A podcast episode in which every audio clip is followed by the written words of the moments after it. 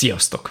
Ebben az adásban a vendégem egy illusztrátor, tervezőgrafikus, de ahogyan a leges legtöbben ismerik, egy legendás graffiti művész. Nikon One. A legfurcsább dolog az veled kapcsolatban az, hogyha valaki beírja, hogy Nikon One, alig talál valamit rólad az interneten, kivéve a Behance, ahol az összes munkát fönt van. De, tudod, hogy én hol találkoztam először a neveddel? Valamelyik NKS, vagy firma, vagy lehet, hogy bankos repmotel trackben vagy említenek, vagy valamelyik eredeti CD-nek a borítójába ott van köszönetként, hogy Nikon. És, és amikor volt nálam, nem is tudom ki volt a vendég, volt nálam vendég uh, underground szénából, akkor egy komment megjelent, hogy Nikont hívd már el, ha tudod. És akkor beugrott ilyen ezelőtt húsz évvel, hogy Nikon, tényleg, hát én nem tudom, hogy ő kicsoda, utána kerestem, és azt látom, hogy egy családapa, illusztrátor, de mondom, itt valami, valami, valami nem kosher, mert szerintem ez a graffitis Nikon. Az vagyok. Az vagy. Erről Az lehet vagyok. már beszélni, amúgy. Mindenről lehet, persze. Mert azért, hogyha ha valami egy necces téma, az általában a graffiti, mert 10-ből 9 ember azt hiszi, hogy az a graffiti, amikor valaki odafújja a falra, hogy K anyád, vagy hülye, vagy izé, és nem az, amikor elkészül valami street art, valami művészeti alkotás. Hogy indult a te kapcsolatod azzal, hogy hát én vagyok a Nikon, aki igen falakat fest, és akkor ezt valahogy a világgal így, hogy mondjam, meg kell osztani, illetve illetve ellen kell állni talán a negatív hangoknak, ami ezt a tevékenységet kíséri. Vagy nem kíséri.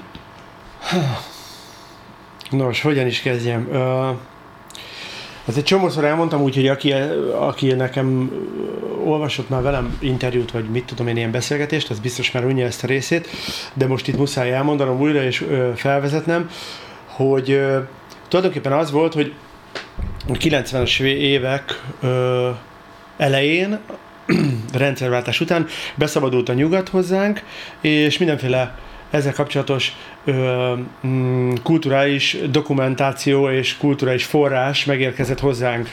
Kitágult a rockzene, a rapzene ö, és az elektronikus zenének a, a, a ö, ö, platformjai, és elérhetővé vált minden.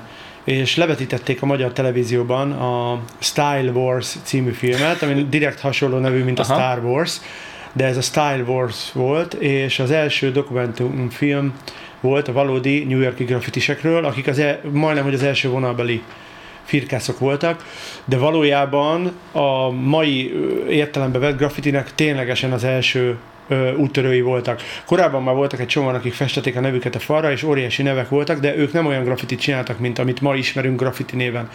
És amikor ez betört, én az egyike voltam azoknak, akik ezt látták, és nagyon megtetszett, és, és hát inkább úgy mondom, hogy lenyűgözött. A... De akkor volt bármilyen között már a, a grafikához, a rajzoláshoz? Ö, Gyerekkoromban sokat rajzoltam, és ügyesen jól rajzoltam, de a graffitinek nem sok köze van a jó rajzhoz, illetve a kézügyességet azt nyilván ö, ö, megkívánja, de ez egy teljesen más ö, ö, kulturális réteg. Mindjárt elmondom azt is, hogy, hogy miről szól ez az egész. És egyrészt nagyon tetszett a Star Wars, másrészt pedig ö, olyan útvonalakat jártam ilyen tinédzser koromban, a családtagjaimhoz, meg ide-oda, ahol folyamatosan volt graffiti, például az őrsvezértér mentén metróz, metróztam, meg a kettes villamos sokat használtam, mert én Csepelen nőttem fel.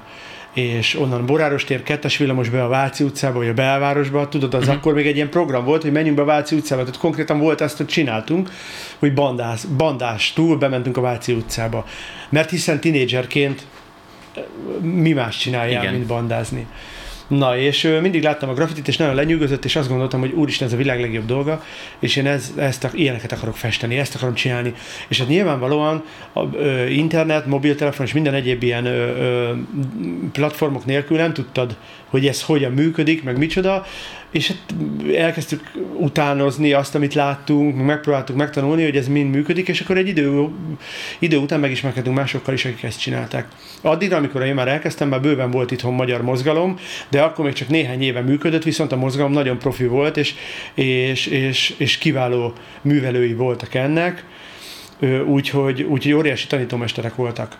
Ezekkel a srácokkal a később, évekkel később mi jó, bará- én jó barátságba keveredtem, ami, ami nem az én érdemem feltétlenül, bár, bár én szerintem ügyesen bántam a sprével, meg a, meg a rajzeszközökkel, és a, a stílusom az, az olyan smi volt, ami nekik már akkor tetszett. Tehát, tehát biztos... valamiféle tiszteletet? Igen, biztos tetszett nekik, meg hogy így, tehát ez egy rokonszem elv volt, hogy én ügyes voltam, de valójában az volt a titok nyitja, hogy én a 90-es évek közepe végén elkezdtem egy szórakozó helyen dolgozni, ami annak idején egy legendás szórakozó hely volt, az volt hogy Süsfelnap. És ott dolgozott szakácsként, a, a hazánk egyik leghíresebb hip-hop producere, Face, aki az idő urainak a, a, a, a beatmakere, és még meg annyi más platformnak a beatmakere, akivel mai napig jobba vagyunk.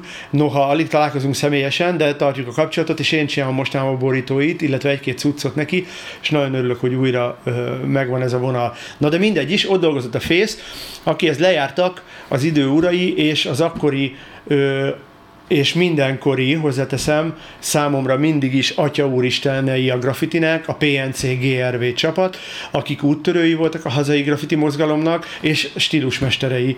És ezt a mai napig így gondolom. Egyrészt elfogultság is beszél belőlem, mert nagyon jó barátaim, és nagyon sokat tanultam tőlük, mestereim és barátaim egyben. Másrészt valóban arról volt szó, hogy ők tényleg nagyon erős és profi vonalat képviseltek. Sok inspirációt hoztak ö, ö, Berlinből, az a, a, a graffiti európai egyik mekká, uh-huh. mekkájából, meg az Egyesült Államok vonalait is nagyon jól követték, tehát egy, egy kiváló utat törtek alánk, és ők a jó barátaim lettek, és így kerültem én bele a körforgásba. Ez vezetett, kés, ez vezetett később ahhoz, hogy, hogy én kikötöttem a Criminal Beats időurai firma közösségben, és ott a rap albumokon előfordul, hogy megköszönnek, vagy én magam is részt vettem uh-huh. egy, egybe másba. Így, uh-huh. így kerültem én oda.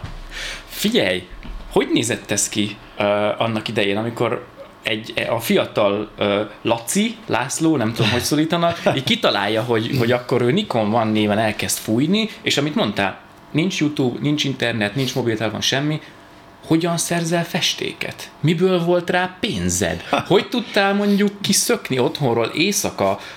Mert ezek egyáltalán nem egyértelmű dolgok szerintem, de nagyon izgalmasak. Neked meg az életed része volt. Elmesélem, hogy velem hogy volt, és szerintem a leg, legtöbbünkkel ugyanígy történt. Uh, először is, a, ami a legfontosabb az, hogy a graffiti az arról szól, hogy egy kulturális közösségen belül te hírnévet szerezzél, és az emberek ezért kezdték el a nevüket a falra írni, majd pedig festeni. Először csak sima betűkkel fölírták. Ennek, a, ennek az egyik úttörője, sok más mellett, de az egyik leghíresebb úttörője egy Taki 183 nevű görög származású New Yorkban élő postás volt, aki unalomból egy fisztolla odaírta mindenhova, amerre járt, postásként, hogy Taki 183. Csak viccből, mert unatkozott és ez egy ilyen láncreakciót indított el, és ezt mások látták, és elkezdtek ugyanígy írni a nevüket. A sima betűkből egy idő után alak, alakzatok jöttek ki, és elkezdték a betűket formálni, így alakult ki a mai graffiti. Tehát Ö, lehet, hogy csalódást okozok sok ö, olyan embernek, aki szereti a graffitit, de kívülállóként nem tud sok mindent, de azt kell mondjam, hogy én úgy érzem, ez az én személyes véleményem, és azt hiszem, hogy nem vagyok messze a univerzális igazságtól, hogy a graffiti az alapvetően a betűkön múlik, és nem a karakteren. Épp ezért mondtam, hogy rajz, korábban, hogy rajztudás nem kell hozzá annyira, mint inkább ügyesen bánni a betűkkel, ügyesen formálni. Itt inkább stílusokról van szó. Uh-huh. Én úgy érzem, hogy a firkesz közösségben igen megbecsültek azok, akik karakter, jó karaktereket, jó figurákat tudnak festeni, de messze elő marad, messze alul marad a valódi firkesz közösségben azoktól, akik stylemasterek betűben. Tehát a valódi fontosság az az, hogy milyen betűket fújsz. Ez azért van, hogy a, a, a te fantázia nevedet, amit választasz magadnak, amit majd írsz a falra, vagy a fújsz mindenhova, azt nagyon ügyesen, jó stílussal ki tudjad fújni. A firkászok között pedig ez számít, hogy kinek milyen jó a, a stílusa. É, é, ez egy mértékegység. És így válsz híressé. Tehát minél többet járod a, a várost és a vonatmenti falakat, meg egyéb olyan helyeket, ahol sok ember utazik és sokan látják, minél több helyre felírod a neved, annál híresebbé válsz kultúrán belül, mert hiszen a kultúra művelői is utaznak és járkálnak és látják egymás cuccait. Tehát az egyik firkász látja a másiknak a cumóját, és meg, megjegyzi, hogy ú, láttam ennek és ennek a cuccát, az új cuccát, van most itt és itt, és nagyon durva, meg mit tudom én, és így elindul egy ilyen hírnévjáték, egy ilyen, tulajdonképpen egy ilyen fame, úgy hívják ugye uh-huh, uh-huh. angolul, és a firkácok angol kifejezéseket használnak nemzetközileg, mi is, tehát egy ilyen fame game elindul, egy ilyen hírnévjáték, és ez, ezután ezt hajhásszák a firkászok. Majd miután a kulturális közösségen belül hírnévre tesznek szert, ez, ez már a vége a graffitinek, legalábbis számomra ez volt, kipukkan a Luffy, és nincs hova menni tovább. De ez már a legvége a sztorinak, és addig még egy csomó mindent valószínűleg el fogok neked mesélni ezzel hát kapcsolatban. igen, de akkor, akkor igen, jó, hogy felfejtetted ezt a, szóval a így működik. közeget. Igen, mondtad, hogy meg fogod fejteni. Egy nekem. közegnek a tagja akartam lenni. Tehát én éreztem, hogy ez egy olyan közeg, mint a göld, korábban göldeszkáztam, amit a mai napig amit a mai napig nagyon-nagyon szeretek és tisztelek. Szóval én deszkás típusú vagyok. Én fikáztam mindig a görkorisokat, bénának tartottam. Egyébként nagyon jó görkoris barátaim vannak, és persze ma nagyon respektálom őket, és, és felnézek a tehetségükre, de ez egy ilyen örök cica harc, meg egy ilyen, ilyen gonoszkodás egymással, meg egy csipkelődés, és most is azt mondom, hogy á, korisok, hagyjám, azok nyomik. Persze nem azok, nyilvánvalóan, de vicces volt ezt mondani akkor. Tehát én deszkás voltam, és tudtam, hogy egy deszkás közösségben igenis akkor érsz a valamit, illetve akkor tudsz a közösség valódi része lenni, hogyha teszel érte, tehát ügyes vagy, jó vagy, megjegyzik a neved, tehát úgy, úgy egy igazi tagja leszel, egy profi művelője ennek a, ennek a dolognak. A graffitiben ugyanez van, ez egy igenis teljesítményorientált dolog, és hatalmas teljesítményt kíván. Tehát neked el kell menned minden éjjel, illetve hát amikor csak tudsz, fújni a falakat, és a legjobb spotokat megtalálni, és olyan helyre fújni oda a nevedet, vagy felfesteni a legjobb sztályba, ahol aztán másnap nagyon sokan látják, és persze a közösségből visszajön a vízhang, hogy úristen, mekkora király vagy, hogy ezt és ezt megcsináltad, és mennyire jó cuccot fújtál oda. Ez így működik, tehát ezt nekem is kellett csinálnom, erre egy idő után rájöttünk. Suliból, ö, szórakozó helyről, ilyen logál, belvárosi logóhelyekről, meg megismertük egymást, és akkor így lassan-lassan megismerték egymást az emberek. Az igazi varázsa a régi graffitinek persze abban múlott, múl, azon is múlott, hogy sokszor a firkászok nem találkoztak egymással évekig. Tehát láttad a cuccát, de fogalmat sem volt, hogy hogy néz ki az ember. Nem tudtad, hogy ki ő. Volt, amikor tíz év eltelt, hogy egyáltalán megismerted volna az embert, és akkor már régen nem fújt, csak kiderült mondjuk egy jammen, egy ilyen rendezvényen, hogy ő volt az, aki ezt fújta, oda jöttek hozzád, és akkor mondták, hogy ó, te vagy a Nikon papa, ez, ez, és akkor így elindult egy beszélgetés. És ezt én is ugyanúgy megcsináltam másokkal, persze hatalmas nagy tisztelője vagyok a mai napig a, a volt grafitistársaimnak, akik emberileg is kitűnő emberekké lettek, a legtöbbjük, Úgyhogy ez, ez így működött. Festéket honnan szereztél? Hány éves voltál te, amikor ez berobbant? Körülbelül 14-6? Mm, én 94-ben kezdtem el fújni a falakat, de a valódi grafitis tevékenységem igazából 96-ban indult el, amikor már tényleg ilyen jobb sztájlokat megpróbáltam fújni, legalábbis ezt igyekeztem ilyet csinálni, és a festékvásárlás az mindig egy olyan sarkalatos pontja ezeknek a kulturális tevékenységeknek, ugyanúgy, mint a deszkásoknál, amikor a tinédzser deszkás honnan szerez magának jó deszkákat szenved. Ugyanúgy mi is szenvedtünk. Otthonról pénz, nyári munka, diák munka, később már saját meló, kuporgatás. Ö, kevesen voltunk, akik megtehették, hogy otthonról hoznak nagy mennyiségű lóvékat. Én úgy érzem, hogy a grafitis közegben soha nem volt lenézve az, aki otthonról tudott hozni pénzt, mert valójában az igazi mértékegysége annak, hogy ki lesz a, a nagyon ügyes és profi, az, hogy mit az a, fel a falra. Így van, az a stíluson múlt és az ügyességen, és mindegy volt, hogy ki jön gazdag, tehát a firkászok között nem nagyon volt ilyen, ilyen lenézés, hogy ő gazdag gyerek, ez meg szegény gyerek. Mindenki egyenrangú volt, ezért ez egy nagyon jó közösség volt, és nagyon építő jellegű, attól függetlenül, hogy egy vandál utcagyerekeknek a közössége tulajdonképpen, itt mindenki összeverődött. Tehát ugyanúgy ott volt a Rózsadombi vagy 12. kerületi gazdag gyerek, uh-huh. mint a 8 keleti vagy a Csepeli uh, suhanc, és ugyanolyan egyen értékű volt mindenki. Az volt a lényeg, hogy mit és hogyan festesz, és ez egy nagyon jó egymást segítő és egymást emelő kulturális közösség uh-huh. volt. Legalábbis idehaza, de én azt gondolom nemzetközileg ugyanígy működött. Mondod, hogy ugye vandál közösség, és ezt szeretném igen ö, rendre rakni, mert szerintem lehet látni hétköznapi szemmel is azt, hogy mi az, ami úgy kerül fel a falra, hogy az át van gondolva, és tiszteli a, a körülötte lévő környezetet, és mi az, amikor csak valaki tényleg ilyen hülyeségből fölfúj bármit, ami csak egy tag, nem is, nincs is szépen kidolgozva, nincsenek a betűk kitalálva, csak mint ahogy a, a görög ember fölfújja mindenhova a nevét, tehát azért a kettő között szerintem nagyon fontos különbséget tenni. Nézd, a helyzet az, hogy a helyzet az, hogy van egy definíció, amit én Németországban hallottam a Molotov gyárból, ami az egyik leghíresebb ö, graffiti spray gyártó vállalat a világon. Ők mondták nekem, miután a piacot nagyon mélyen elemezték, és piac specifikus termékeket igyekeztek gyártani, tehát már nem csak arról volt szó, hogy festéksprayt gyártanak, hanem kimondottan a firkászoknak csinálnak firkászok által használt dolgokat. Ekkor az elemzéskor úgy határoztak, a németek, akik igen jó ismerői a grafitis mozgalomnak, hiszen Berlin az egyik, ahogy mondtam korábban, az egyik ilyen fővárosa volt a világ grafitiének. Ők azt mondták, hogy a graffiti egy nagyon irigy műfaj, egy önfejű irigy és önző. Ez nem igazán negatív definíció a graffiti szempontjából, de ez valóban így van. A graffiti egy önző műfaj, mégpedig főleg azért, mert a firkászok egymásnak festenek, és nem a külvilágnak. Ők egymás berkein belül akarnak híres lenni, ugyanúgy, mint ahogy a göreszkás trükköket is leginkább a deszkások értik meg.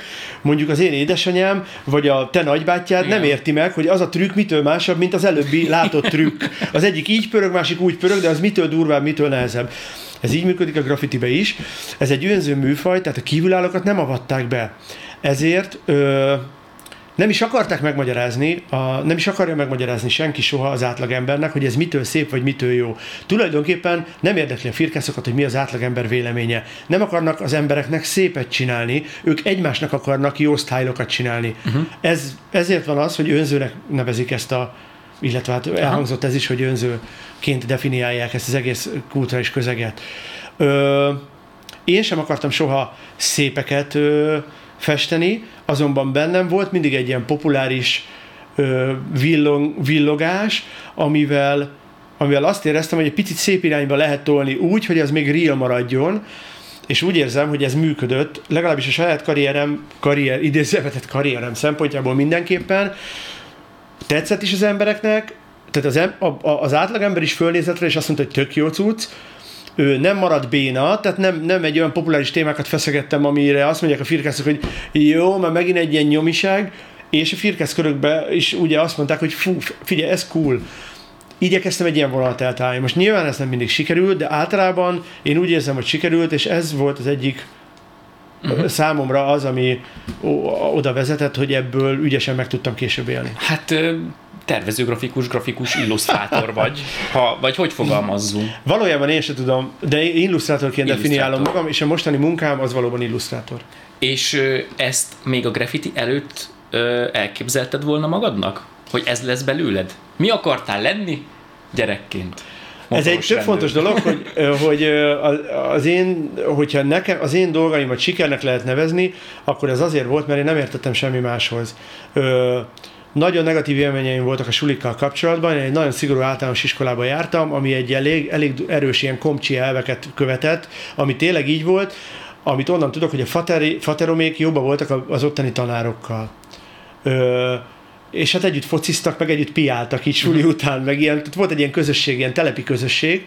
Az én suli az egy nagyon régi suli volt, még a lakótelep előtt már bőven felépült, tehát mit tudom én, a 20-as, 30-as években épült, de amikor én jártam oda, én 77-es születésű vagyok, tehát bőven én még oroszt is tanultam, és meg is buktattak belőle. egy ilyen elég komcsi igazgatónk volt, nagyon szigorú volt, utáltam. Ezt most majd nehéz lesz elmagyarázni a kisfiamnak, hogy, hogy, hogy valójában az igazságot nem fogom előle eltitkolni, de be kell majd vallanom neki, hogy én utáltam suliba járni. Ezért ezért ilyen kicsit csellengő gyerek voltam, de szüleim nagyon rendesek voltak, tehát nem, nem egy ilyen szart családból származtam, de akkor sem találtam a helyem. És aztán a végén úgy, tehát úgy alakult a dolog, hogy így melózgattam ezt, azt, azt, de közben már párhuzamosan erősen, erősen firkázkodtam, és a graffiti volt az életem része. Tehát mi, e, ennek éltem. Ezt a szüleid amúgy tudták? Minden tudtak. Az én szüleim nagyon jó fejek voltak, nem szóltak bele soha semmibe, azt mondták, hogy fiam, észre csinálja mindent, kész. Tehát jó arcok voltak.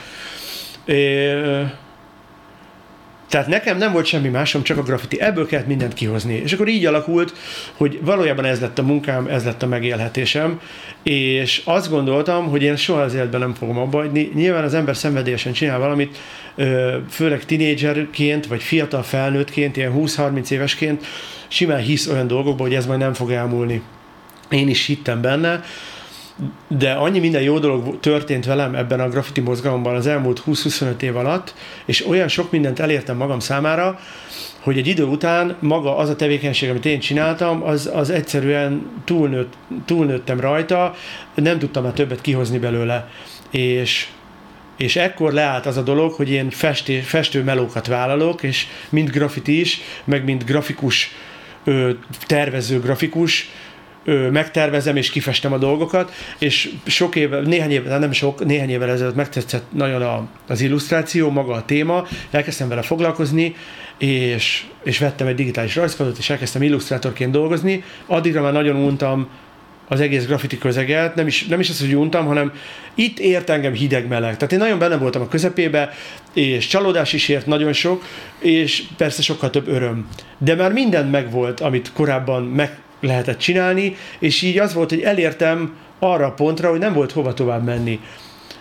És tök jókor jött egy olyan új hobbi és szenvedély, mint az illusztrációnak a megszeretése, illetve szeretete, amit immárom 5-6 éve csinálok. Most jelenleg azt érzem a saját a munkáim és a megélhetésemen keresztül, hogy én még életemben soha nem voltam ennyire sikeres szakmailag, mint ahogy most. És csodálkozom, hogy ez miért nem jutott el szembe. Lehet, hogy sokkal előbb tartanék, mint ahogy most, de így is meg vagyok elégedve mindennel, nem akarok ennél többet Úgyhogy most e- ez volt az, valójában a sztorim, hogy egy 20 év grafitizés után, vagy mit tudom én, 18 év után ö, jöttem rá arra, hogy ez nekem már nem annyira fekszik, nem akarom ezt csinálni, mindent elértem benne, mindenkit megismertem, az legmélyebb bugyraiba is beleástam magam, és vége volt, kész, nem volt hova tovább menni. Nem szabad önismétlő, vagy nem, én nem akartam önismétlő, vagy erőltető lenni, mert az embernek csak egy ilyen, tehát ez ilyen nagyon erőködésnek beszarása vége, ezt uh-huh. mondják, és egy ilyen unalmas, béna, tinédzsereket utánzó figura lettem volna felnőtt emberként, ez, ezt, ezt már akkor éreztem, hogy ez nem fog működni, és nagyon otthonra találtam ebbe, amit most csinálok. Ez a sztori. Így működik. Hát ez olyan egyszerűen elmondod. Ez a sztorim, jó, hát akkor köszönjük szépen, ez volt Nikó van, köszi szépen. Ne, hát akarok még kérdezni nyilván, mert hogy az illusztráció aztán totál más, mint a graffiti.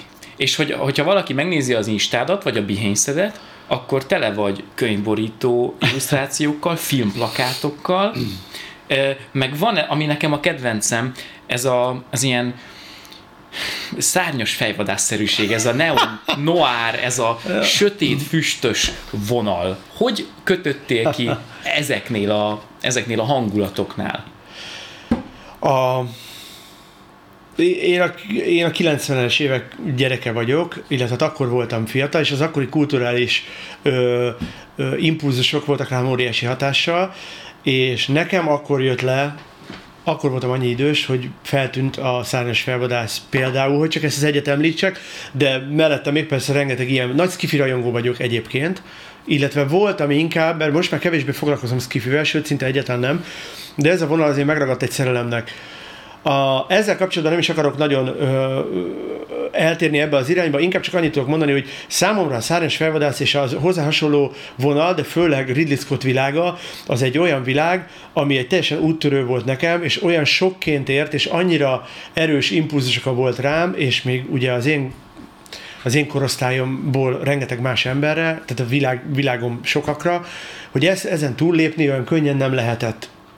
Tehát egyértelmű, hogy az én cuccaimban, amikor ilyen tematikájú dolgot rajzolok, érezhető ez a vonal. De egyébként azt tudnatok kell, hogy hogy egy pár ilyen dolgot csináltam magamtól, és ez nagyon bejött az internet népének, illetve azoknak, akik követik a munkásságomat, illetve azoknak, akik munkát kérnek tőlem, és konkrétan ezt akarják. Tehát most már én nem csinálnék ilyeneket, de azért kell ilyeneket csinálnom, mert ezt várják el tőlem sokszor, uh-huh.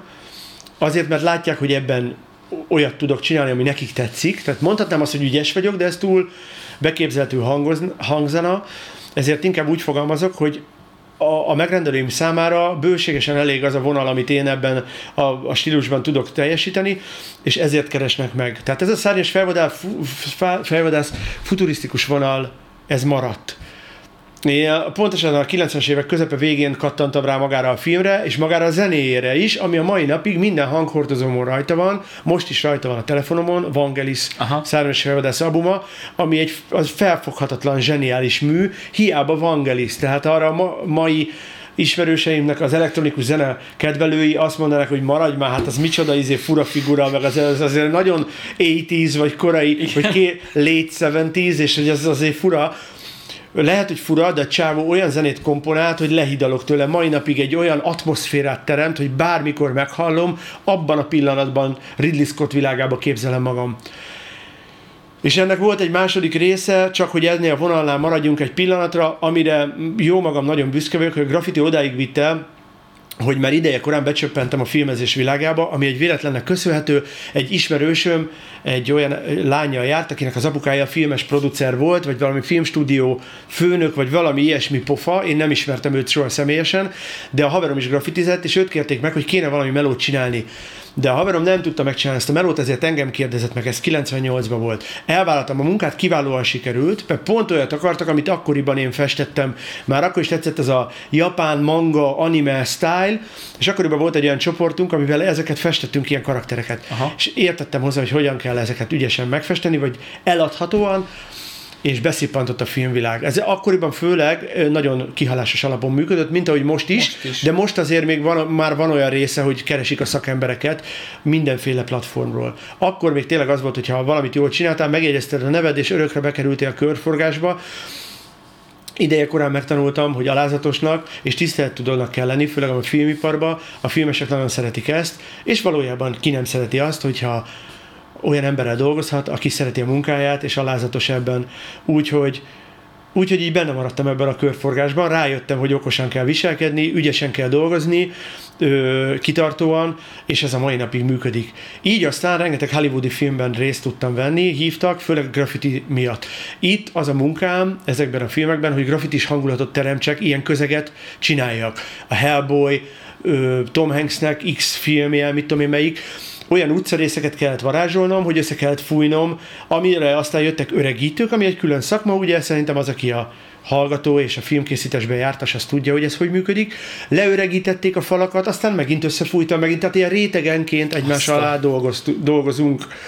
Így történt az, hogy amikor hallottam, hogy Denis Villeneuve megkapta a Szárnyas Felvadász 2-nek a forgatás jogait, meg nem tudom, engedélyt, vagy nem tudom, hogy hogy hívják ezt, és jön Magyarországra a film, titkon reméltem, hogy grafitisként engem fognak megkeresni, hiszen benne voltam ebbe a körforgásba, és valójában beképzelhető hangzik, de tudtam, hogy nem, nincs nálam ö, ismertebb figura ebbe. Nem azért, mert én annyira jó vagyok, ez nem csak azért volt, valószínűleg jó is volt vagyok, de inkább az, hogy fontos dolog, hogy értem a filmes nyelvet, mert megtanultam beszélni. Tehát, hogyha egy art director, vagy egy külföldi pofa, aki azért van ott, hogy eh, díszletet elkészítsen, azt mondja, hogy ezt és ezt csináld, én értem, hogy ő mit kér, miközben más firkász az utcáról nem biztos, hogy értené. Uh-huh. Ha azt mondja, vagy azt mondják, hogy van egy 70-es években járunk, olyan falfirkák kellenek. Akkor én tudom, hogy a 70-es években milyen falfirkák voltak, illetve utána nézek, azonnal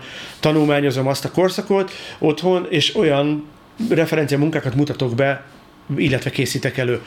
Ez okozta azt, hogy én bekerültem a Szárnyas Felvadász 2-be, és egyszer csak ott találtam magam a díszletbe, ott találtam 10 centire magam a főhősök mellett és a színészek mellett, ahogy azt, ahogy azt korábban is megtörtént, hiszen korábban is találkoztam a, az akkori hollywoodi színészekkel, mert a forgatáson számtalan szóval ott kellett lennem standby-nak, tehát uh-huh. készenlétben, ha esetleg valamelyik árdirektor azt mondja, hogy oda még egy kis firkát szeretnénk, mert most látja a rendező, hogy ez még gettósabbnak kéne, hogy kinézzen ez a helyszín, és nem elég gettós, szóval legyen szíves, Laci, akkor oda még egy-kettő. És akkor van 10 percet? És akkor van 5 perc, hogy gyorsan ezeket megcsinálják, ott áll az amerikai, mondja, hogy ide még egy kicsit, jó, elég, rám szólnak, tehát ott nincsen annak helye, hogy én azt mondom, hogy én vagyok a művész ember, és ezt, erre már idejekor rájöttem. Igen. Tehát én ott egy szakmunkás vagyok, és ezt a szerepet egyébként abban a helyzetben nagyon szeretem. Uh-huh. Jó dolog egy jó csapatban részt venni, és közreműködni egy olyan produkciót, egy olyan dolgot csinálni, ami aztán egy közös munkának a, a gyümölcse, egy, egy jó dolog lesz. Figyelj, full, full out of topic, de fél órája beszélgetünk kb. és én minden második gondolatom az az, hogy hogy tudsz te ennyire nyomdakészen beszélni. Mert ez egyáltalán, egyáltalán nem magyar sajátosság. A Hát magy- ezt a- nem tudom. A, nem, nem is az, hogy nem magyar sajátosság, így ugye azt nevelik belénk az iskolában, hogy, hogy ha kérdeznek, akkor válaszolj, és ha nem tudsz válaszolni, akkor hülye vagy és buta vagy, és az emberek félnek beszélni. Mások előtt félnek beszélni, kamera előtt, és ugye mi most találkozunk itt először a felvételen. Én, nekem fogalmam nem volt, hogy, hogy majd így harapófogóval kell kiszedni belőled mondatokat, de nem erről van szó. Ez miből jön? Ez lehet, hogy a, a, a, a graf Nem tudom, hogy mennyire tudok jól. Én ilyen... Én most felnőtt koromban vettem észre egyébként, hogy ilyen vagyok. Korábban ez nekem nem tűnt fel. Most mi, mire már, mit tudom én, ö, családapaként, vagy mit tudom én, tudatos felnőtt emberként vagyok, egy csomó ilyen dolog szembe jött velem, hogy elgondolkoztam, hogy, hogy milyen személyiségemmel kapcsolatban milyen dolgokon kell változtassak. Most nem hiszem, hogy az interjúból, vagy ebből a beszélgetésből kiderül, de én valójában egy elég harsány személyiség vagyok, Ö, és én ezt nem szeretem önmagamban amúgy. Ezt őszintén be kell vallanom. De ez csak a felvételekről jön nekem vissza. Tehát maga, az ember magát nem látja kív, kívülről nyilvánvalóan, tehát nem tudom, hogy milyen vagyok.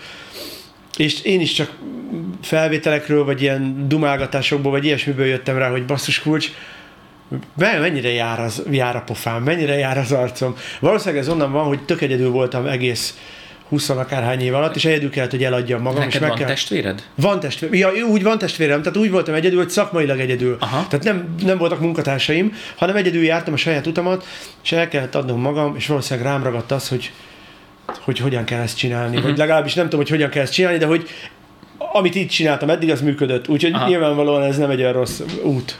És más művész van a családban egyébként? Nincs egyáltalán, semmi közünk nem volt ehhez.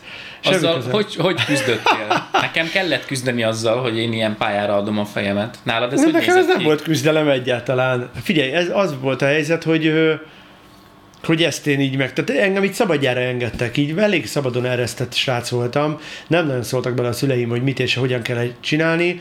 Ö, igyekeztek egyengetni az utamat, és nagyon jó, fej, jó fejek voltak. Például, például tök szar ö, suli, tehát nem voltak jó tapasztalataim az általános iskolából, ezért szakmunkásba tudtam csak elindulni, de az annyira pocsék volt, és annyira színvonal aluli, hogy tehát én lakótelepi gyerekként is azt éreztem, hogy ez, ez, nagyon, ez nagyon gáz, amit ott előadnak, és ezt én nem akarom csinálni. Géplakatosként kezdtem el tanulni egy cseppeli szakmunkás képzőbe, majdnem a legaljasabbba, ami akkor volt. Tehát oda tényleg csak az ilyen rossz, hülye gyerekeket vették föl, akik nem voltak képesek máshova bejutni.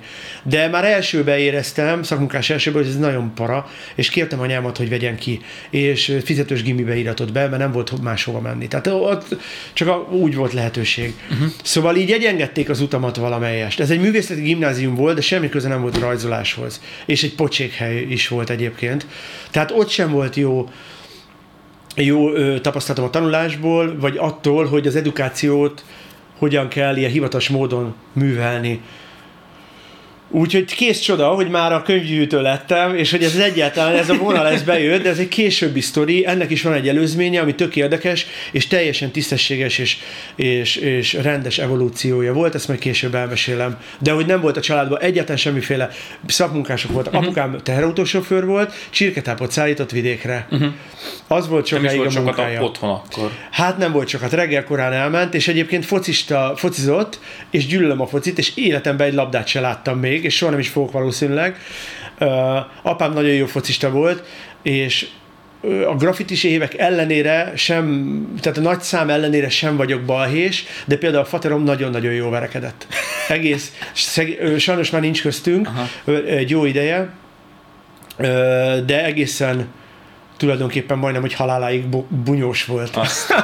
Figyelj, tudod, mi gondolkozom? Az, hogy grafitis közeg, csepeli gyerek, nagyon rossz géplakatos gimnázium, de közben meg a szüleid annyira jó fejek voltak, hogy így szabadján engedtek, hogy te hogy nem kallódtál el, és hogy nem züllöttél le, mert ezeknek a kombinációjában szerintem nagyon könnyű, hogy az embert elkapja az, hogy, az, hogy rossz útra menjen. Figyelj, züllöttem én elég sokat, és züllök most is egy kicsit, amennyit lehet. Szóval a grafitis évek alatt azért züll, züllögettünk, de szerintem az, em, szóval az embernek van egy normális értékrendje, amit valószínűleg több, többnyire otthonról tud hozni, akkor ezzel, ezzel nem lesz probléma. én a szüleim révén, és főleg a, a nagymamám révén, apukámnak az anyukája, akitől egyébként épp most onnan jövök. Uh-huh. Ő már nagyon idős, és gondozásra és ápolásra van szüksége. Őtől egy olyan értékrendet tanultam, ő egy ilyen urinőnek állította be magát, és azt, azt a vonalat tolta. De hát az a 50-es, 60-as években ilyen nem volt, hogy urinő, érted? Szóval ott azért a komcsik mindent elintéztek, hogy ne legyen uraskodás, igen, igen, igen. de azért a mama ezt itt tolta, ezt a filmezet, nyomta ezt a nagyvilági életet, presszózott, haverkodott, felsővezető ismerősei voltak, tehát volt egy ilyen vonal, ami nem engedte, hogy nagyon prinya legyen. És valószínűleg innen ettől a vonalról rám ragadt az, hogy az, hogy egy ilyen tisztességes emberként éljem az életemet. Uh-huh, uh-huh. Ez adottság kérdése szerintem. Az embernek a génjeiben van az, hogy el tud-e romlani, vagy nem. Én azt gondolom. Valószínűleg igen, egyébként vannak erre kutatások, de hogy azért az is fontos, hogy mit hoz az ember otthonról. Én igen. ilyet tudtam hozni, de ezt is csak fel, tehát idősebb fiatal felnőtt koromra jöttem rá, hogy azért nem voltam olyan gázos kölyök. Uh-huh. Tehát nagyon hülyeséget azért nem csináltunk. Na erre gondolok, mert azért könnyű lett, könnyű lett belecsúszni tényleg az éjszakai festés közepén, vagy tényleg olyan konfliktusok. A graffiti egy pont egy olyan, ö, pont egy olyan, bal, pont annyira volt balhés meg vagány műfaj, amennyi egy tinédzsernek ö, kell ahhoz, hogy kielégítse a vad, vadóc vágyait. Ö, igenis vannak nagyon durva, tehát ö, itt aztán tényleg voltak elmebeteg emberek, meg, meg egészen extrém figurák éppen miatt volt jó közeg. Meg volt a gazdag budai gyerek is, meg volt a középosztálybeli sima belvárosi vagy akár vidéki srác is, és meg volt a nagyon lecsúszott, akár intézetis ember is. Mindenkiből lehetett bármi. Mindenki a saját szerencséjének és a saját útjának a kovácsolója és egyengetője volt. Mindenki saját magán múlott, hogy mit hoz ki a saját életéből. A, valószínűleg a közeg is, amiben mozogtam, nem volt egy full prinya közeg, így aztán egymást ép, építettük, uh-huh, építgettük és terelgettük. Na, akkor mi ez a könyvi gyűjtés, amit az előbb mondtál? Erre annyira nem akartam nagyon kiélezni a dolgot, valójában... De csinálsz könyvborítókat is. Meg vannak magyar írókról is portré és illusztrációid. Én itt reklámozlak, majd a leírásban ott lesz az Instagramod, meg a behance mert szerintem vannak nagyon szuper dolgaid. Uh, a könyvgyűjtés is a nagymamámtól jött. Valójában én már gyere, kicsi gyerekkoromban olvastam. Édesapám, édesapám amellett, hogy egy ilyen nyolcadik kerületi focista, balhés, telekitéri gyerek volt, és teherautósofőr, és így nem tudom, szeretett a haverokkal kocsmázni, és egy, egy ilyen vagány, nagy, nagyszájú, nagydumás arc volt. Ettől függetlenül apámról az az emlékem, hogy egész életében olvasott. Ő mindig esténként, mindig a könyvvel a kezébe aludt el többnyire ponyvákat olvasott, meg regények, meg mindenféle regényeket, de mindig olvasott. Nagyanyám óriási könyves volt, az ő anyukája. Uh-huh. És 2011-ben, vagy 2010-ben kaptam meg nagyanyámtól a Bölcsesség 7 pillére című könyvet, ami Thomas Edward Lawrence-nek a saját életének a leírása. Ő egy katona volt, aki a 1910-es és 20-as évek között egy arab felkelést irányított, majd meghasonlott önmagával és átállt az arabok oldalára, de nem a saját anyaországa Anglia ellen, hanem inkább csak az arab barátja fejszál védelmébe, uh-huh. és ennek egy végtelenül lebilincselő, dupla kötetes 20-as évekbeli kiadását megvásárolta a nagyanyám nekem antikváriumba, és úgy ez hozott vissza engem az olvasás világába. Ekkor már kezdtek lecsengeni a grafitis éveim, és el, tehát a figyelmem másra is tudott koncentrálódni. A grafitis évek alatt egyáltalán nem érdekelt a könyvolvasát. Előtt, a könyvolvasás, előtt 10 éves koromban, vagy kisrác koromban apám könyveit, főleg a vadász könyveit, Széchenyi Zsigmond könyveket olvasgattam, a, és a Zsiga annyira lebilincselően és szépen ír, ezt mindig korábbi ilyen kérdés, kérdezfelelekben is elmondtam, hogy az egy gyönyörű kikövezett út, utat tárt elém az olvasás megszeretése miatt. De év, évek, évtizedek teltek el úgy, hogy ezzel nem foglalkoztam aztán.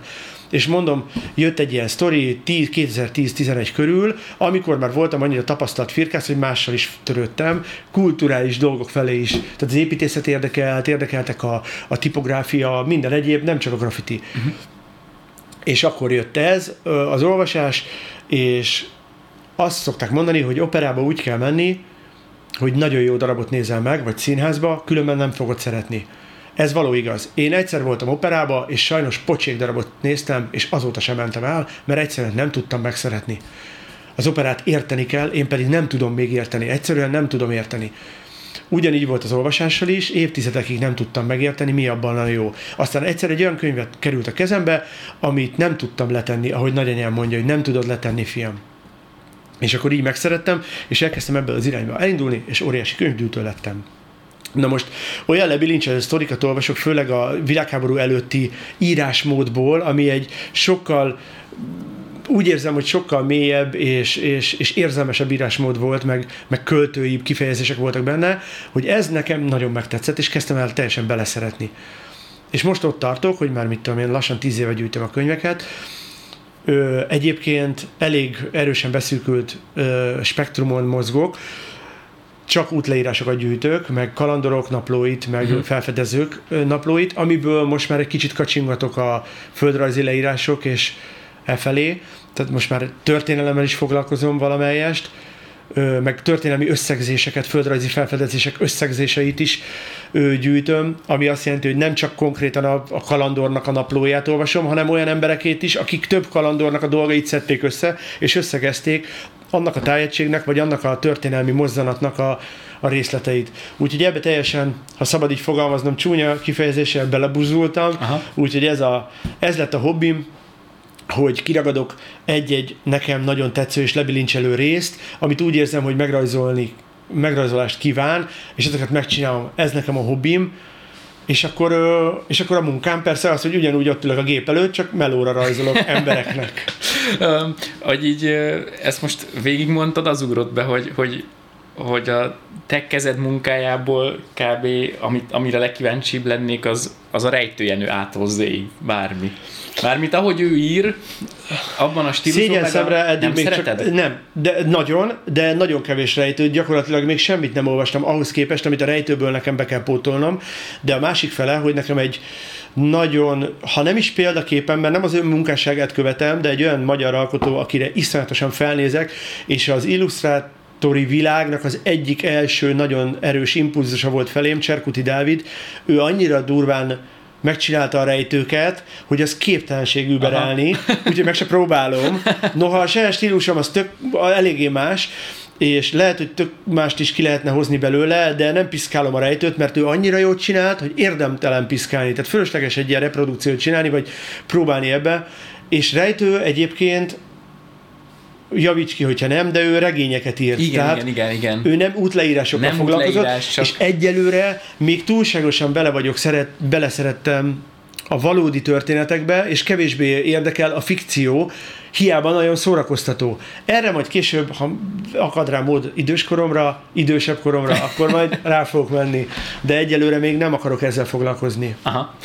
És akkor még egy picit beszéljünk arról, amit szintén én az Instagramon látok, hogy szerencsére te vagy annyira, hogy mondjam, természetszerető, hogy azt látom, hogy amikor csak tudsz, elszakadsz a nagyvárosból, és rengeteget kirándultok családdal, és csak az látszódik, hogy erdő, erdő, mező, erdő, erdő, mező. Ez honnan jön egy csepeli srácnak?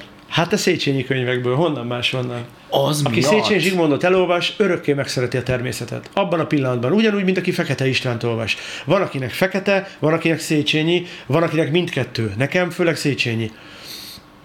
Ö, és egyébként fekete is, de nagyon kevés feketét olvastam még el eddig, ö, de azt is pótolni fogom. Egyszerűen ö, beleszerettem a természetbe, ott akarok lenni. Elkezdett vonzani az, hogy ahogy a vadászok meg az erdőjárók beszélnek, azt keves, szerencsére kevesen kérdezik meg, de előre elmondom a választ, valójában nem rokon szenvezem egyáltalán a vadászokkal, uh-huh. és a vadászattal cseppet sem. Egyáltalán nem tetszik, ahogy le, leölik az állatokat. Nyilvánvalóan ez nem egy szép dolog. Azonban ennek megvan a saját maga létjogosultsága, és főleg ma olyan világot, világban élünk, hogy egészen egyszerűen az ember annyira túlnépesedett, hogy muszáj szabályoznunk a vadvilágot, és Igen. kordában tartanunk, mert nem képtelenek vagyunk együtt élni úgy, hogy hagyjuk elburjánzani ezt az egészet. ez sem a vadaknak, sem az embereknek nem jó. Nyilván a vadaknak az a legkevésbé jó, ha leöldösik őket. De egy valami fontos, az, én azt vallom, és az a meggyőződésem, hogy az ember a természetről akar sokat tudni, elsősorban vadászokkal kell lógnia, illetve őktől tanulni, mert a vadászok a legjobban értenek a természethez. Ugyan a természetfotós is, meg az erdész is, meg a nem tudom ki még szintén ért ehhez a világhoz, de mégis jobban értenek a vadászok. Én vadászok könyveit olvastam, akik nem ar, akinek a könyvei nem arról szólnak, hogy hogyan puffantják le az állatot. Ahogy Széchenyi mondja, a vadászat ö, vad, vadfigyelés és erdőzugás, de több erdőzugás. Így uh-huh. mondta. Tehát magában a természetben kint lenni, és annak minden csinyát, binyát ismerni, egy olyan izgalmas világ volt nekem, hogy ezt meg akartam tanulni, és ezután elkezdtem kajtatni. Egyébként a firkászok nagyon hajlamosak ilyen fanatikusan művelni dolgokat. Tehát számtalan más firkás, firkász ő ismerősöm, aki grafitis címbim volt, ugyanilyen fanatikusan művel hasonló dolgokat, nem pont a vadászat szeret, vagy a, a vadvilág szeretetét, hanem mit tudom én, autótuningoló lett, vagy ne adj Isten, épp ö, lakásfelújító, de ugyanolyan szenvedélyesen műveli, mint a grafitit. Tehát ez jellemző a firkászokra a fanatizmus, az ilyen belebuzulás a dolgokba, és így izomból csinálod. Én is, amikor csak tudok, megyek ki, megszerettem, megtanultam a vibrálását, úgy érzem, hogy ez vagyok én már sok éve, és, és szerencsére ilyen platformokon otthonosan kezdtem el mozogni, saját magam megtanultam nyomokat felismerni például, meg minden ilyesmi egyébet, és most már elmondhatom, hogy van olyan barátom is, aki elvisz ide-oda és a kedvenc területemre az őrségről, de ez már egy teljesen modern és új sztori, ez egy új felfedezés nekem, uh-huh, úgyhogy uh-huh. ezt kár említenem. Jó, akkor még csak egy minimál utolsó ilyen kvázi szakmai... El is beszélgettük az el, időt. Elbeszélgettük az időt, csak ilyen kis szakmai lezárás, hogy a legutóbbi munkád viszont meg teljesen különbözik bármi mástól, csak hogy nem a reklám helyett, csak megnéztem Instán, hogy a BMW-nek csináltál autós témás, de ugyanolyan azért Nikon vanos, neonos, noáros, de abban már autó is van, jármű, tehát hogy azért, hogyha valaki grafikával foglalkozik, vagy aki ért hozzá, az pontosan tudja, hogy emberek szoktak így azért szakosodni, hogy van, aki alakokat, van, aki tereket, ne, és neked, neked tök jó a, a palettád, mert van grafitid, tipózol, a könyvborító, filmplakát, most autót is rajzoltál, ez a szabadság. Ha csak ez... ezt az egyet ragadjuk ki, akkor ez onnan jött, hogy csináltam egy saját ö, sorozatot, ez a Neon Noir, ahol, ahol ezeket a neon fényes dolgokat ki akartam maxolni. Volt egy ilyen vonal, hogy korábban rajzoltam már ilyesmiket, és úgy éreztem, hogy nem hoztam ki belőle elég sok dolgot, illetve annyit, amennyit ki lehetne saját magam számára hozni, és csináltam egy ilyen sorozatot. Erre felfigyelt egy ügynökség, aki a dolgozik a BMW-nek, meg azt hiszem még a Porsche-nak is, meg több más. Tehát ez egy német ügynökség, aki csak ezzel az nagy autócégeknek. Ja igen, ez nem csinál... magyar projekt, ez egy ez egy nem magyar, ez egy nemzetközi projekt, projekt volt, de én a magyar kirendeltségnek, ennek a kiszolgáló uh-huh. vállalatnak, vagy hogy hívják ezt, ügynökségnek, do, ügynökségnek dolgoztam. És ők pontosan a Neon Noir miatt kerestek meg. Tehát ők látják ezt a, igen, látják ezt a Behance-en, és konkrétan ezt. A Universal Pictures-nek is a saját munkáim által. Tehát én nem házaltam munkákért, szinte soha. Nagyon kevésszer volt ilyen. Ahova házaltam munkám, munkákért, azt el is mondom, viszont az nem igazi munka volt, mert ingyen ajánlottam fel a szolgáltatásaimat, azok a kedvenc zenészeim voltak, akik viszont vissza is jeleztek. Így csináltam például a Kenishi borítót. Kenishi zenéjét nem feltétlenül szeretek minden dolgát, mert ő egy ilyen japán technó, és azért nem hallgatok feltétlenül technót, sőt, alig ha, otthon elektronikus zenét is hallgatok, de nem olyan sűrűn. Ö, viszont Kenishire nőttem fel, meg az ő vizuális világára, meg a klipjeire, meg mi ilyesmi, 90-es években, és ez megmaradt nekem.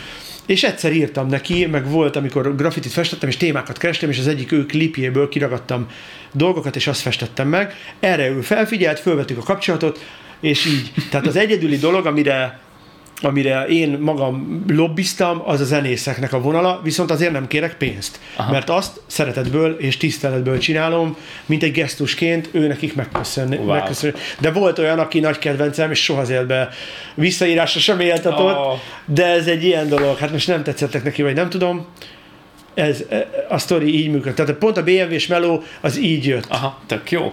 És akkor még most, ami eszembe jutott, a konyhában elejtetted, hogy pánk voltál? Én még most is az vagyok. Amúgy. Ilyen most szépen ide... fésült hajjal, ingben most nálam a... nem adott be a nézőimnek, hogy te pánk vagy. Én több éve megmondom őszintén, hogy több éve valójában rock és rockabilly buzi lettem, Aha. és teljesen bele vagyok szerelmesedve ebbe a, ebbe a műfajba, és elég sok ilyen jellegű zenét hallgatok, úgyhogy ezt a, ezt a egyrészt a régi könyv, régi világ szeretetéből adódóan, másrészt ebből a ebből a zenéből, szeretetéből adódóan ezt az inges, kicsit elegánsabb, kicsit jampi vonalat próbálom megkövetni. Ez nyilván egy tudatos, minden ember egy kicsit tehát a felnőtt emberek is néha hordanak olyan dolgot, amivel azt mutatják, hogy ők kicsodák valójában. Tehát szerintem jót tesz az ember lelkének, hogyha te lehe, lehetsz valaki, hogyha van egy ilyen személyiséged, az egy ilyen építő jellegű, amiben lehet kapaszkodni lelkileg. Ez egy ilyen dolog, ezt nem kell szégyelni.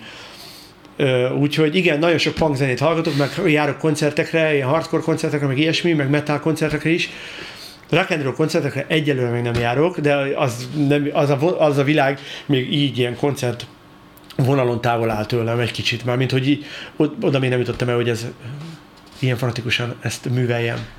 Pogó közben azért a kezedre vigyázzál. Figyelj, legutóbb az Exploited-en pogóztam. Most lepauzoltad? Nem.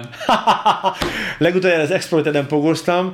Sajnos a feleségem pont látta mert a haverjaim csináltak egy élő videót, egy, egyik legjobb gyerekkori barátom Londonba él, ő, ő egy ilyen ős punk hardkoros metálos srác, de nem úgy néz ki ő se nagyon, illetve most már megint úgy néz ki, amilyen le is szittam, mert volt egy nagyon jó ilyen elegáns brit korszaka, és úgy szerettem, hogy ő olyan. És mondták, hogy basszus, hova tűnt ez a csávó? Pont most két hete voltunk együtt, és pont látta, hogy megőrülünk, és akkor már azért így lecsúszott egy csomó pálinka, vagy nem tudom micsoda, és az első a pogonál, ahogy bementem a Ploytedre, Ployted tömegbe, rögtön mindenemet elhagytam. Leszakadtak a jelvényeim, lelógott a kabátom, azon széttéptek, széttéptük egymást. De hát ilyen egy ilyesmi koncert. Dead Kennedy-en is toltuk legutoljára A38-on.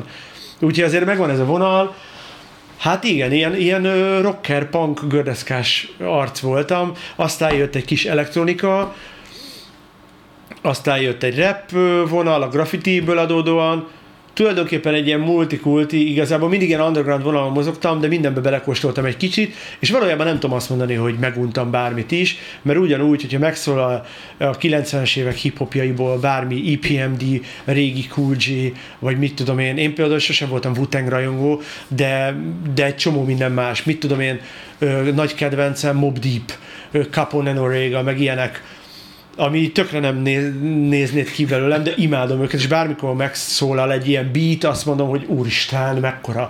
Ugyanúgy, hogy bármikor megszólal egy dögös punk, hardcore, vagy metallica dal, vagy bármilyen metal, más metal, arra is azt mondom, hogy dögös. Ezek olyan dolgok, hogy az ember ember igenis legyen nyitott egy csomó mindenre, főleg nekem, mint a, ilyen kreatívnak, tök jó, hogy inspirációt szerzek egy csomó helyről.